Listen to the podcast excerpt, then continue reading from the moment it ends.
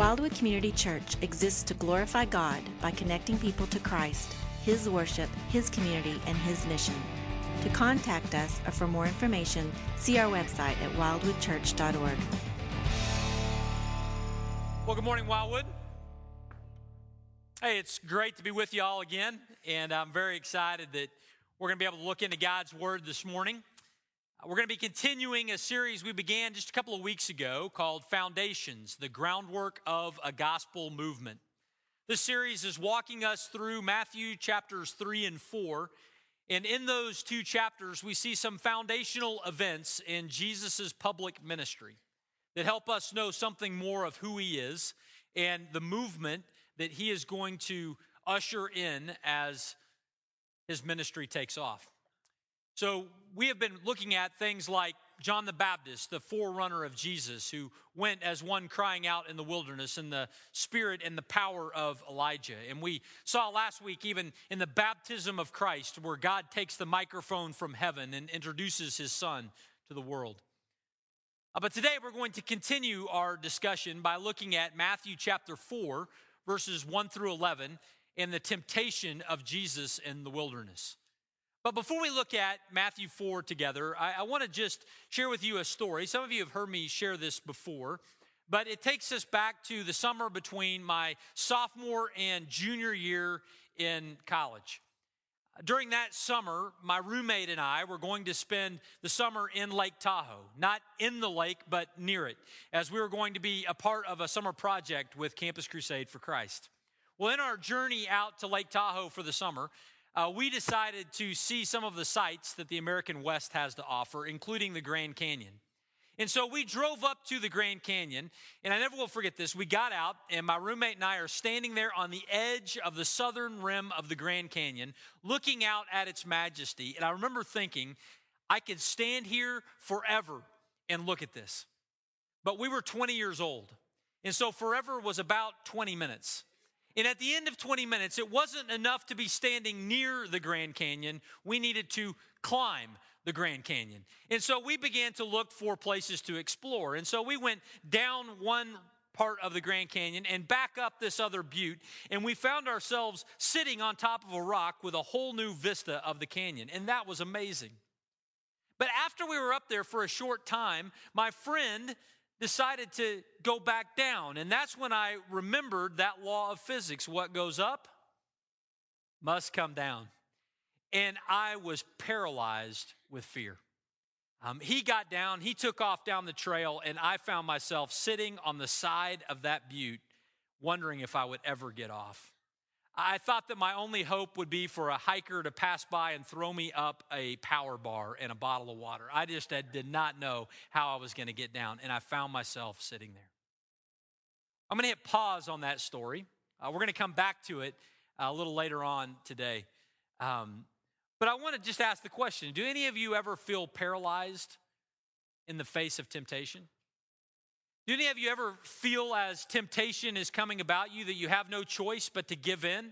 The only possibility out of that temptation is to take a great fall in an action that would injure yourself or those around you. I mean, has temptation ever been that scary of a reality for you? The chances are that it has, because here's what I know about you. And I know this about me temptation is universal for us. Every one of us in this room has experienced temptation. Whether you are here and you're the youngest one in the room, and we had a couple of two-year-olds in the 830 service, they have experienced temptation. All the way up to the oldest in the room. I won't single you out. You have experienced temptation. It hasn't gone away. I remember as a, a younger man thinking, you know what, at some point I'll get old enough that I won't be tempted anymore. You ever thought that? Well, I'm, I'm 43 and counting, and I've, I've yet to get to that point where temptation stops. And as I talk to my friends who are older than me, temptation is still there. And temptation is common even for the Christian, isn't it? I mean, when we came to Christ, temptation didn't go away. Jerome knew this. In the fifth century, Jerome said this about temptation. He said, Isn't it interesting that the devil is not drowned in the waters of your baptism? But temptation persists, it's something that we deal with. And so, when we talk about the topic of temptation, and we're going to look at Matthew chapter 4 today, we're talking about something that is not theoretically relevant to you, it is actually relevant to your life. Not someday, but today. Am I right? So, we're talking about the topic of temptation. Now, one, a couple things that I want us to make sure we know as we talk about this topic of temptation, just in general. One of them is this Temptation is not something that God does. God doesn't tempt us. James chapter 1 and verse 13 is clear in that regard. God does not tempt us. But in his sovereignty, God does allow temptation to come into our lives through the flesh and the world and the devil. And so, temptation is something we will deal with, not from God, but allowed by God in this world. So, temptation is common to all of us, and temptation is something that God does not cause but allows. Okay? But the third thing I think it's important for us to see, specifically when we look at the temptation of Jesus in the wilderness, is that his temptation is signaling something important for you and I to understand. And we know this in part because Jesus preceded his temptation in the wilderness by doing what? Fasting, right? 40 days and 40 nights, Jesus fasted. Now, that period of time is a very relevant biblical pattern with a history.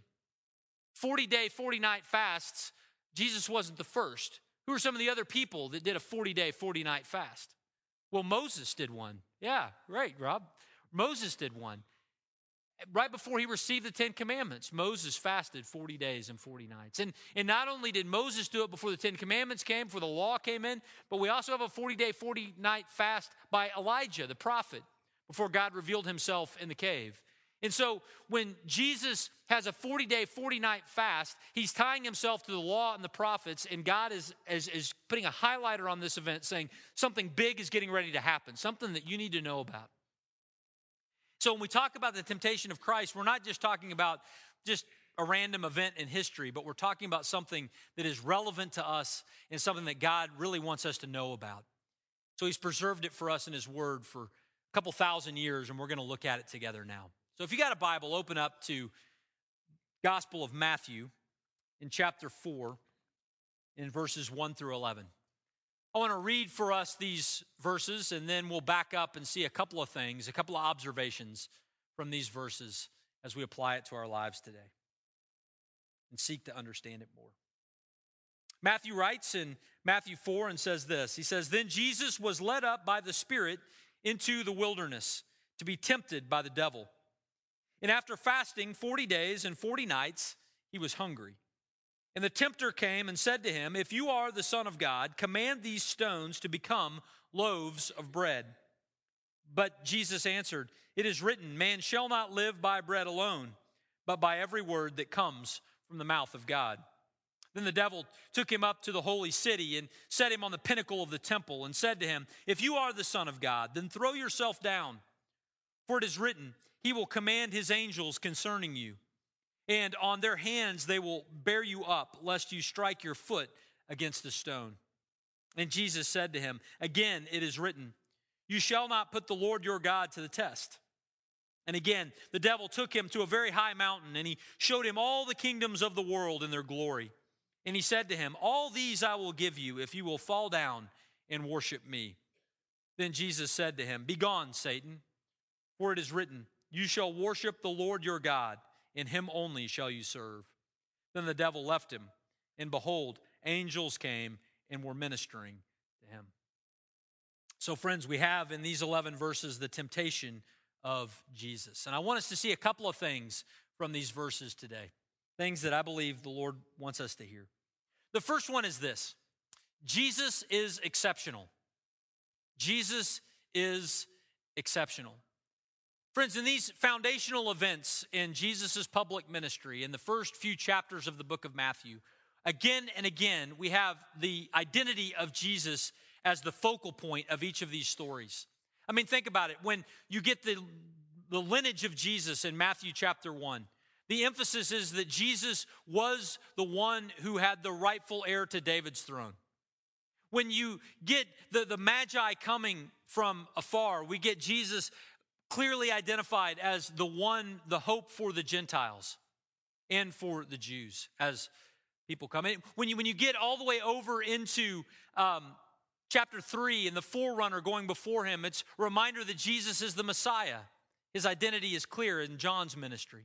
When Jesus is baptized, again, as we saw last week, God took the microphone and made sure that we knew that Jesus was the Son of God in whom he was well pleased. The identity of Jesus is on display throughout these first chapters of Matthew, and the same is true when we get to Matthew chapter 4. The identity of Jesus as the one who is exceptional is on display. Now, you might be thinking that's not necessarily what you expected me to say.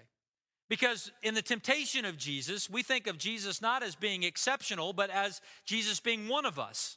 I mean, we are tempted and he is tempted, so we have that in common. And so many times when we think of the story of the temptation of Christ, we think of what we have in common with Jesus.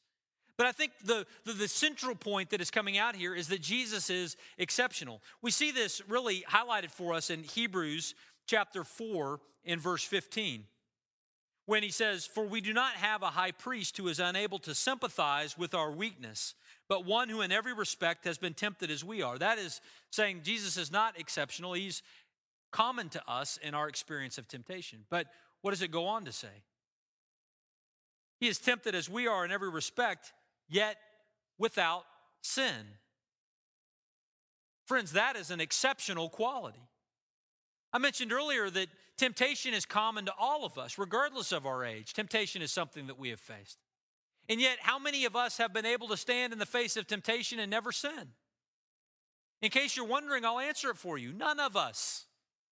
All of us fall short. Only Jesus is able to stand in the face of direct temptation this way, consistently, persistently, from the moment of his birth all the way through his life, never sinning. From eternity past to eternity future, Jesus has never sinned. He's never given in to temptation. He is truly exceptional in that regard. And by showing this and his exceptional righteousness and his ability to stand to temptation, Jesus is set apart from the rest of humanity. Specifically, I want to give a couple of biblical examples that show how Jesus is exceptional. I want to compare, first of all, Jesus to Adam. Now, remember, Adam was the first man. He and Eve were placed in the Garden of Eden in paradise. And it was in the Garden of Eden, in paradise, that they were tempted. Satan comes in and he tempts them. But do they stand? No, they fall and they sinned. And the consequences have flowed from there. Now, think about Adam compared to Jesus. The Apostle Paul in the book of Romans will call Jesus the second Adam. Jesus was tempted not in the place of blessing in the garden. He was tempted in the wilderness, one of the most barren places on the earth. He was tempted not with a full stomach as Adam was and Eve, but he was tempted in the wilderness after fasting for 40 days and 40 nights when he was hungry. And yet, was Jesus able to stand in the face of direct temptation by Satan? Absolutely, he was. In this way, the exceptional nature of Jesus is shown. He's unlike Adam, he's better.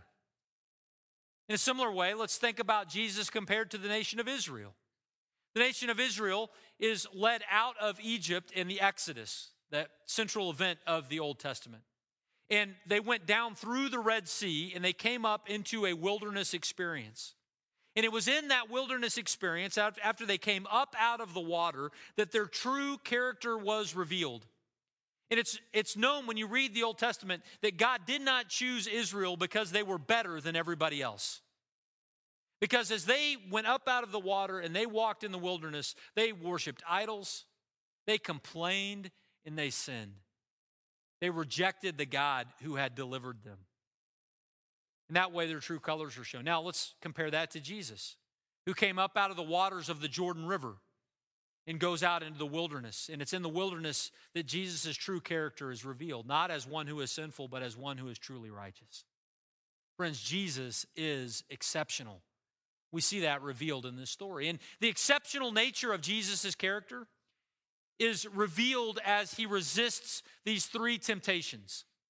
Now, what are these temptations that come to Jesus? Well, the first temptation is found in verses 3 and 4. And says, And the tempter came and said to him, If you are the Son of God, command these stones to become loaves of bread. Satan was coming and he was asking Jesus, he was tempting him to do something apart from God's will. Jesus was in the desert Around him were a number of rocks that were roughly the size of a loaf of bread. And Satan goes, Hey, Jesus, I know you're hungry. I mean, 40 days, 40 nights, you've got to be famished. I know you're the Son of God. I mean, he, he says, it, we read it in our English Bible, if you are the Son of God, but the way Satan said it, it he, he knew it. It's, it's as, life, as if he said, Since you are the Son of God, I know you have all kinds of power. Why don't you just use that power and turn one of those rocks into a little loaf of wonder bread and eat it? I know that's what you want, Jesus. Why don't you just go ahead and do it? And yet, Jesus resists that temptation. He says, You're asking me to do something apart from the will of God, and I will not do it. I will not fall to your temptation, Satan. And he says, No. We'll talk about how he said no in a moment, but right now, just see that he resisted the temptation to do something apart from God's will. So Satan regroups, and he comes back with a, a second temptation. And in this second temptation in verse 5, he says, The devil took him up to the holy city and he set him on the pinnacle of the temple. And he said to him, If you are the Son of God, throw yourself down, for it is written, He will command His angels concerning you, and on their hands they will bear you up, lest you strike your foot against a stone. Satan tempts Jesus a second time to, to have something apart from God's will. He wants Jesus to put on a display of his identity and his power at Satan's beck and call. Now, it says that he did this by taking Jesus to the pinnacle of the temple. We don't know if this was a vision or if this was an actual physical trip. But when it talks about the pinnacle of the temple, we don't even know what that is. But we know it was a high place on the temple. It's, it's thought that perhaps this was on the top of a portico that Herod the Great had built. That would, from its spot, you could look out over the Kidron Valley and you would be about 450 feet in the air from that point. 45 stories tall. Jesus stands up there. And Satan says, Hey, Jesus, I bet if you jump off of this 45 story cliff, that God's angels will catch you and you won't break your legs and you won't break your back and you'll survive that fall and everybody will see it and go, wow, that was amazing.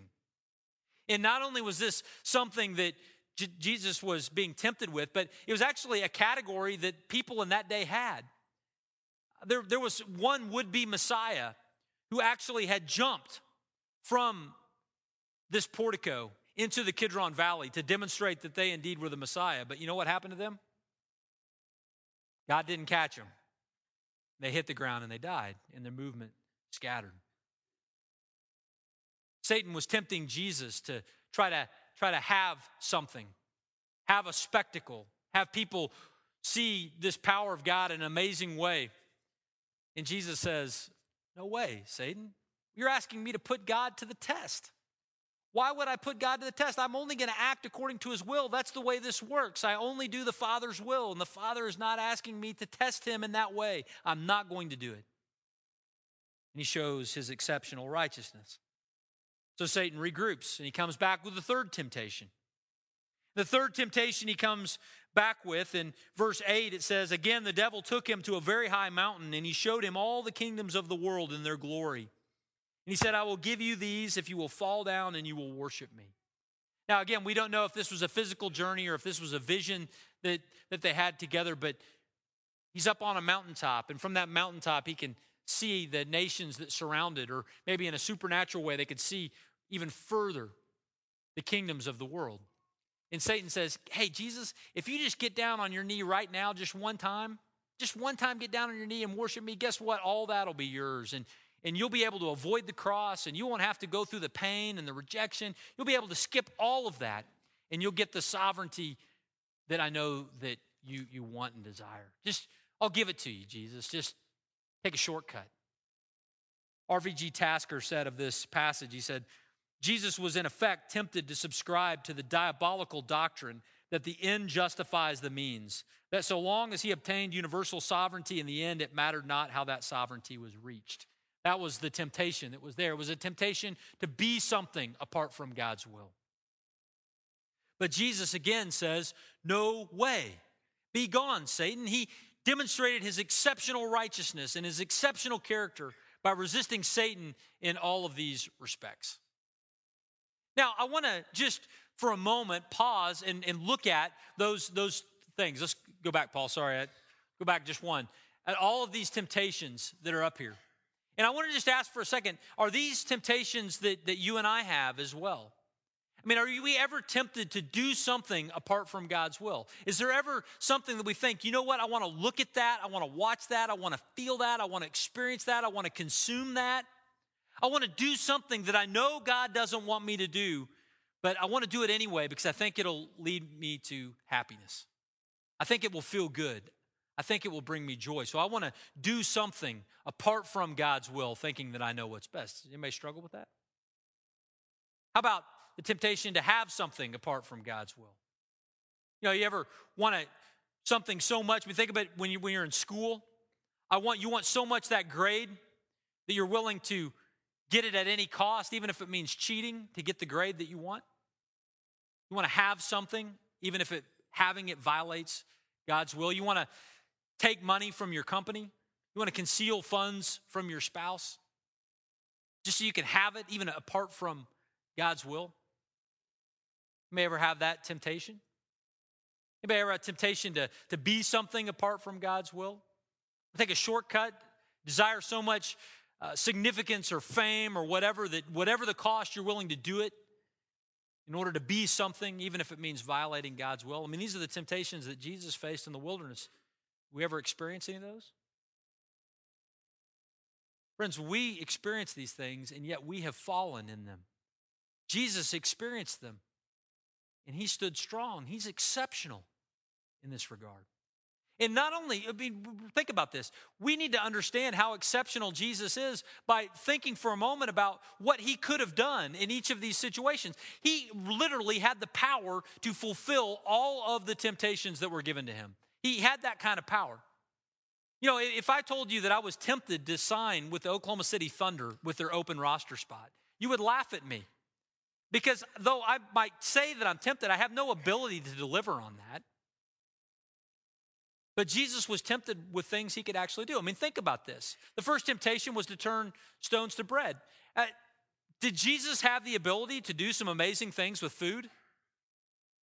Of course, Jesus had the ability to do some amazing things with food. Think about the, the wedding in Cana in John 2 when he turns water into wine, or, or think about when he takes a few fish and a few loaves and he feeds 5,000 with food left over. Jesus had the ability to deliver on what Satan was asking him to do, but Jesus was saying, I'm not going to do it according to your terms, I'm only going to do it according to the Father's will. Did Jesus have the ability to have his physical health protected in, in, a, in a situation? Absolutely, he did. Think about the situation in John chapter 8 where people pick up stones to kill Jesus because of things that he has said. And Jesus, it said, slipped away from their midst. I mean, imagine that. A whole mob designed and ready to kill one man, and somehow he's able to just slip their trap. It was a supernatural thing that happened there. Jesus obeyed the Father's will because he was not to die at the mob there, he was to go to the cross. Think about it when the soldiers come to arrest Jesus. Did he have the ability to protect himself? They come to arrest Jesus. They said, Who's Jesus? And he says, It is I. And what happened? Soldiers fell down. He had that kind of power at his disposal, friends. It was a, a real temptation. He could have done that as he jumped off, but he said, No, I'm not going to do it according to your plan, Satan. I'm only going to use those powers according to the Father's will. Let me ask you uh, did Jesus ever have uh, a, an opportunity to possess all authority on the earth? Absolutely. Satan wanted to give it to him without the cross on a mountain outside of Jericho in the Judean wilderness. Jesus comes up later on in Matthew chapter 28, verse 19, and he stands on a mountain up in Galilee. And he says, What? All authority has been given to me on heaven and earth. Therefore, go and make disciples of who? All the nations. Why? Because Jesus had all authority over all of those nations. It was legitimate, the authority that he had. Jesus had all of those things at his disposal, and yet he said, It will only be according to the Father's will, not according to any abrogation that you would put my way. Jesus is exceptional, friends. He's exceptional. Because of that, we can trust him. And the exceptional nature of the Son of God is on display in the temptation of Jesus. Now, there's a second thing that we need to see here, though. And that second thing is this not only is Jesus exceptional, but he is also our example. There's a component of this temptation story that is given to provide an example to you and I as we deal with temptation in our lives. Um, you know, it's interesting. Jesus' primary two weapons that he uses in the midst of his temptation are what? The Spirit of God and the Word of God. He is led by the Spirit of God into the wilderness. We know that he is relying upon the Spirit's power, and he is using the Word of God in his response to Satan in each of those responses. In doing that, Jesus is utilizing two weapons in the battle against temptation that you and I both have access to. As followers of Christ, we have both the Spirit of God inside of us and we have the Word of God in our hands. And because of those things, we have the opportunity to battle temptation following the example of Christ. That's why the example of Christ is held up as a comfort to us as we experience temptation in the book of Hebrews in two different spots. Chapter 2, verse 18 says, For because he himself has suffered when tempted, he is able to help those who are being tempted. And again, we've seen in chapter 4, verse 15, For we do not have a high priest who is unable to sympathize with our weaknesses, but one who in every respect has been tempted as we are, yet without sin. So there is, is hope and help in the example of Christ for us as we experience temptation. So the question then is what can we learn from this experience of Jesus' temptation that will help us when we are tempted? I want you to think just for a moment of your own life and think of the temptations that you face. You've got them and I've got them. What do we do in the face of temptation? How do we follow Jesus as our example? Well, there's a few things we're going to see from this passage. The first thing that we see is that when temptation comes, we need to rely on the Spirit. We need to rely on the Spirit. Matthew 4 1 says that Jesus went into the wilderness empowered by the Spirit of God, led by the Spirit of God. That's, that's critical. That fact is given for our benefit so that we would know that the power that Jesus had to resist the temptation of Satan came through the Spirit of God. This is important for us because in Galatians, in Galatians chapter 5 and verse 16, the Apostle Paul says this it says, Walk in the Spirit, and you will in no way fulfill the desires of your flesh. In other words, the, the hope and the strength and the power that you and I have to overcome temptation, to resist temptation, to walk away from it, is found not in ourselves, but it's found in God. You know, when we think about the temptation that we face, it's, it, it can feel like it's inevitable, like you're sitting on the edge of a cliff and you have no hope but to, to fall to your demise. When that temptation to pornography is digging its claws into you, you feel like you have no hope but to give in. When that temptation to get back into alcohol, if you struggle with alcoholism, is digging into you. You, have, you feel like you have no hope but to give into that. If you have a, an addiction to prescription medication, you feel like you have no hope but to get in, give into that. Friends, in your own strength and your own power, you have no hope. You feel like you have no hope but to give in to that gossip in those conversations that you have. Friends, in your own strength and your own power, you, you truly have no hope. But guess what? We have more than just us. If we have trusted Christ as Savior, the Spirit of God resides within us, and we can rely on the Spirit and His power to enable us to resist temptation. There is hope, and that hope is found in Christ and the working of His Spirit. One of the ways that we express that is through prayer, that we could regularly pray that God's Spirit would be at work within us to empower us to resist the temptation in our lives. First thing, we rely on the Spirit. The second thing, we need to redirect to the Savior redirect to the Savior. Friends, Jesus is always with us. We can look to him and rely upon him as he is beside us in all of the struggles that we go through in life. We have the Spirit inside of us, but we have Christ beside us. We have a hope because of what he has done for us. And we need to remember his perspective and his ways because when we're in the midst of our temptation, our mind becomes singularly focused. I, I have a friend who struggled with prescription addiction to prescription medication.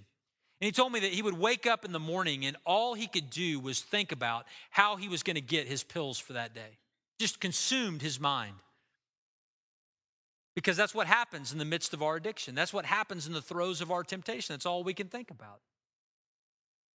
In, in temptation in your life, the thing is similar. When, when you're harboring bitterness towards someone, what, what are you thinking about? Your anger and your bitterness towards that person. You're just focused on it. So, what do we do? Well, we need to redirect our attention away from our temptation and towards our Savior. We need to reflect on Him, think about Him, think about the fact that He is with us in the midst of our struggle. Sometimes just shifting our perspective just a little bit can help us get unstuck in the midst of our temptation. We rely on the Spirit. We need to redirect to the Savior. Third thing, we need to remember the sword. The Word of God is called in the Word of God the, the sword of the Spirit. We need to remember the sword. It's interesting. How does Jesus respond to Satan in every instance? He responds by quoting Scripture. Somebody know what book he quoted? The book of Deuteronomy. In every instance, Deuteronomy 8 3, the first one, 6 16, and 6 13. In all three instances, he's quoting the book of Deuteronomy as a response to the temptation that Satan is sending his way. Did you know that there is hope for you in Deuteronomy when you're tempted? Uh, my guess is some of you didn't know that, but it's right here in the Bible. There's, there's hope in the Word of God to help us battle temptation. Because when we're in temptation and we get so focused on it, we don't have the perspective that we need. We need a perspective outside of ourselves that is able to illuminate reality for us and let us know what is right and what is wrong. See, our emotions change. Here's the thing have you ever given in to temptation? Does, does it satisfy you? Okay, it might be fun for a moment, but how do you feel 10 minutes later, 15 minutes later, a day later, a week later, a year later? The regret that you have, right? Our emotions change and they're fickle, but God's word doesn't change. We need a perspective that will endure. Our emotions are not a reliable source of accurate information as it relates to what is right and wrong. The Word of God provides that clarity for us. Jesus knew that. That's why he used it in response to Satan. And you and I need to hide God's Word in our hearts. Why do we read it? Why do we preach from it? Why do we study it? Why do we encourage each other with it?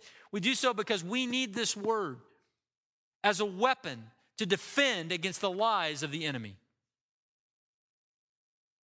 We need to hide God's Word in our heart. We need to remember the sword. The fourth thing, we need to resist Satan. We to resist Satan. Jesus eventually just says, Be gone, Satan. Just go away. In the book of James, in chapter 4, we, we see something similar. Flee, resist Satan, and he will flee from you. There's, there's a sense where when we're in the midst of temptation, we shouldn't linger, but we should address it directly and get out of there. That's a way for us to respond to the temptation uh, that is in our life. We get an example of that back in the Old Testament when Joseph is tempted into an inappropriate relationship with Potiphar's wife. What does he do? He leaves his garment and he takes off.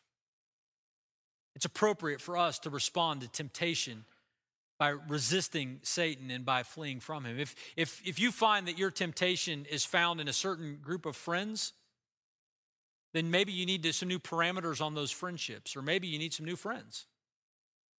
If you find that your temptation to sin is, is found in the electronics that you carry around, then you need a new electronics plan. I don't care how cool your smartphone or your tablet is, it's not worth it if you're using it to unlock evil in your life. We need to resist Satan in those ways. I don't care what your liberty is. If, if you can't take, uh, ingest something in your body in moderation, then you need to resist it and walk away from it. It's part of what it means for us to, to resist Satan in our lives is we call it what it is and we, we say be gone and we head in the opposite direction. So we're relying on the Spirit, we're redirecting to the Savior, we're remembering the sword, and we're resisting Satan. Some of what we can do in response. But I want to mention one last thing. And that last thing is this it has to do with our past. We need to remember that we can resurrect from our sin. Friends, the wages of sin is what? Death. But in Christ, we have the hope of resurrection. When I talk about temptation, it's almost impossible to talk about it without you thinking about failure from your past. When I start talking about temptation, you go, okay, I remember when I blew it. It's, it's fine and well and good for you to talk about the hope that I have to maybe do something different the next time, but I'm looking at my past, I'm looking at my track record, and I see that I've screwed up consistently and continually throughout my life. And so I just feel like I have no hope because we spend our lives looking backwards. Friends, what, what a shame it would be for us to talk about temptation and just give you a bunch of stuff like, hey, you guys just need to do a bunch better next time. Come on, get in the game. You can do it. There's a sense where we need to trust God and we need to walk forward in obedience to Him. But we need to do it remembering that we have a resurrection from our sins. What Jesus has done for us is He's made it possible for the guilt associated with our sin to be fully dealt with so that we are freed from it. We can face the temptation of tomorrow with a clean slate because of what God has freed us from in our past. When Jesus goes to the cross and he dies for us there, all of God's wrath for our sin was fully satisfied, including the wrath that God has for your failure when you did not resist temptation in the past. If we trust in Christ, then we are forgiven and we have a new resurrection life in him. Paul says in Romans chapter 8, verse 11, that the, the same spirit that raised Jesus from the dead is at work in us, giving life to our mortal bodies. We have a hope, friends, of resurrection life. If you're here today and you're thinking of this topic of temptation and you're still stuck to your past, then you need to focus and remember and realize that you can receive today by faith the gift of life and resurrection that God is offering us in Christ. And that begins merely by trusting Him for the forgiveness of your sins. Friends, Jesus is exceptional. Jesus is also our exceptional example, providing a way of help for us in our time of need. Now, I want to share with you, uh, just take you back to the Grand Canyon. I'm sitting on the edge of that butte, and I'm watching the world go by before me, thinking that my only hope is to fall to my demise or to remain on that butte forever. Um, when a third option becomes apparent. My friend Tate, who had wandered off down the trail, realized after a few uh, feet that I was not behind him. And so he turns around and he comes back. And my friend Tate, who had effectively navigated that butte in the past, climbs up it and tells me, here's what we're going to do. Give me your foot, and I'm going to place it in a hold. And then give me your other foot, I'm going to place it in another one. Now take your hands and put them here. Okay, you good? Now we're going to go to the next one down. And he took me all the way down that rock face, one step at a time. My friend was able to do that because he had successfully navigated that in the past. And so I had confidence to trust him in the present. And friends, when we see that Jesus is exceptional, he's our example, he is conquered temptation and sin, we have a hope of trusting Him in the midst of our temptation as well to save us from our demise and to help us navigate life. Let's trust Him together. Father, we thank you for the opportunity you've given us to trust you. Father, thank you that even though we live in a world that is temp- tempting us and our flesh is, is prone to wander, Father, thank you that you have allowed us the privilege of trusting you uh, today, seeing that Jesus is the exceptional one, the one who has conquered temptation, the one who is truly righteous. And Father, I pray that you would help us to embrace him and to trust him, that he would be our righteousness, that he would be our hope. And that all of us in this room, whether it is a moment of, of confirmation of what we have already believed, or whether it's the first step of belief in Christ, that we would lean into Jesus today and see his victory be our victory over sin, death, and temptation. Father, we thank you and we pray these things in Jesus' name. Amen.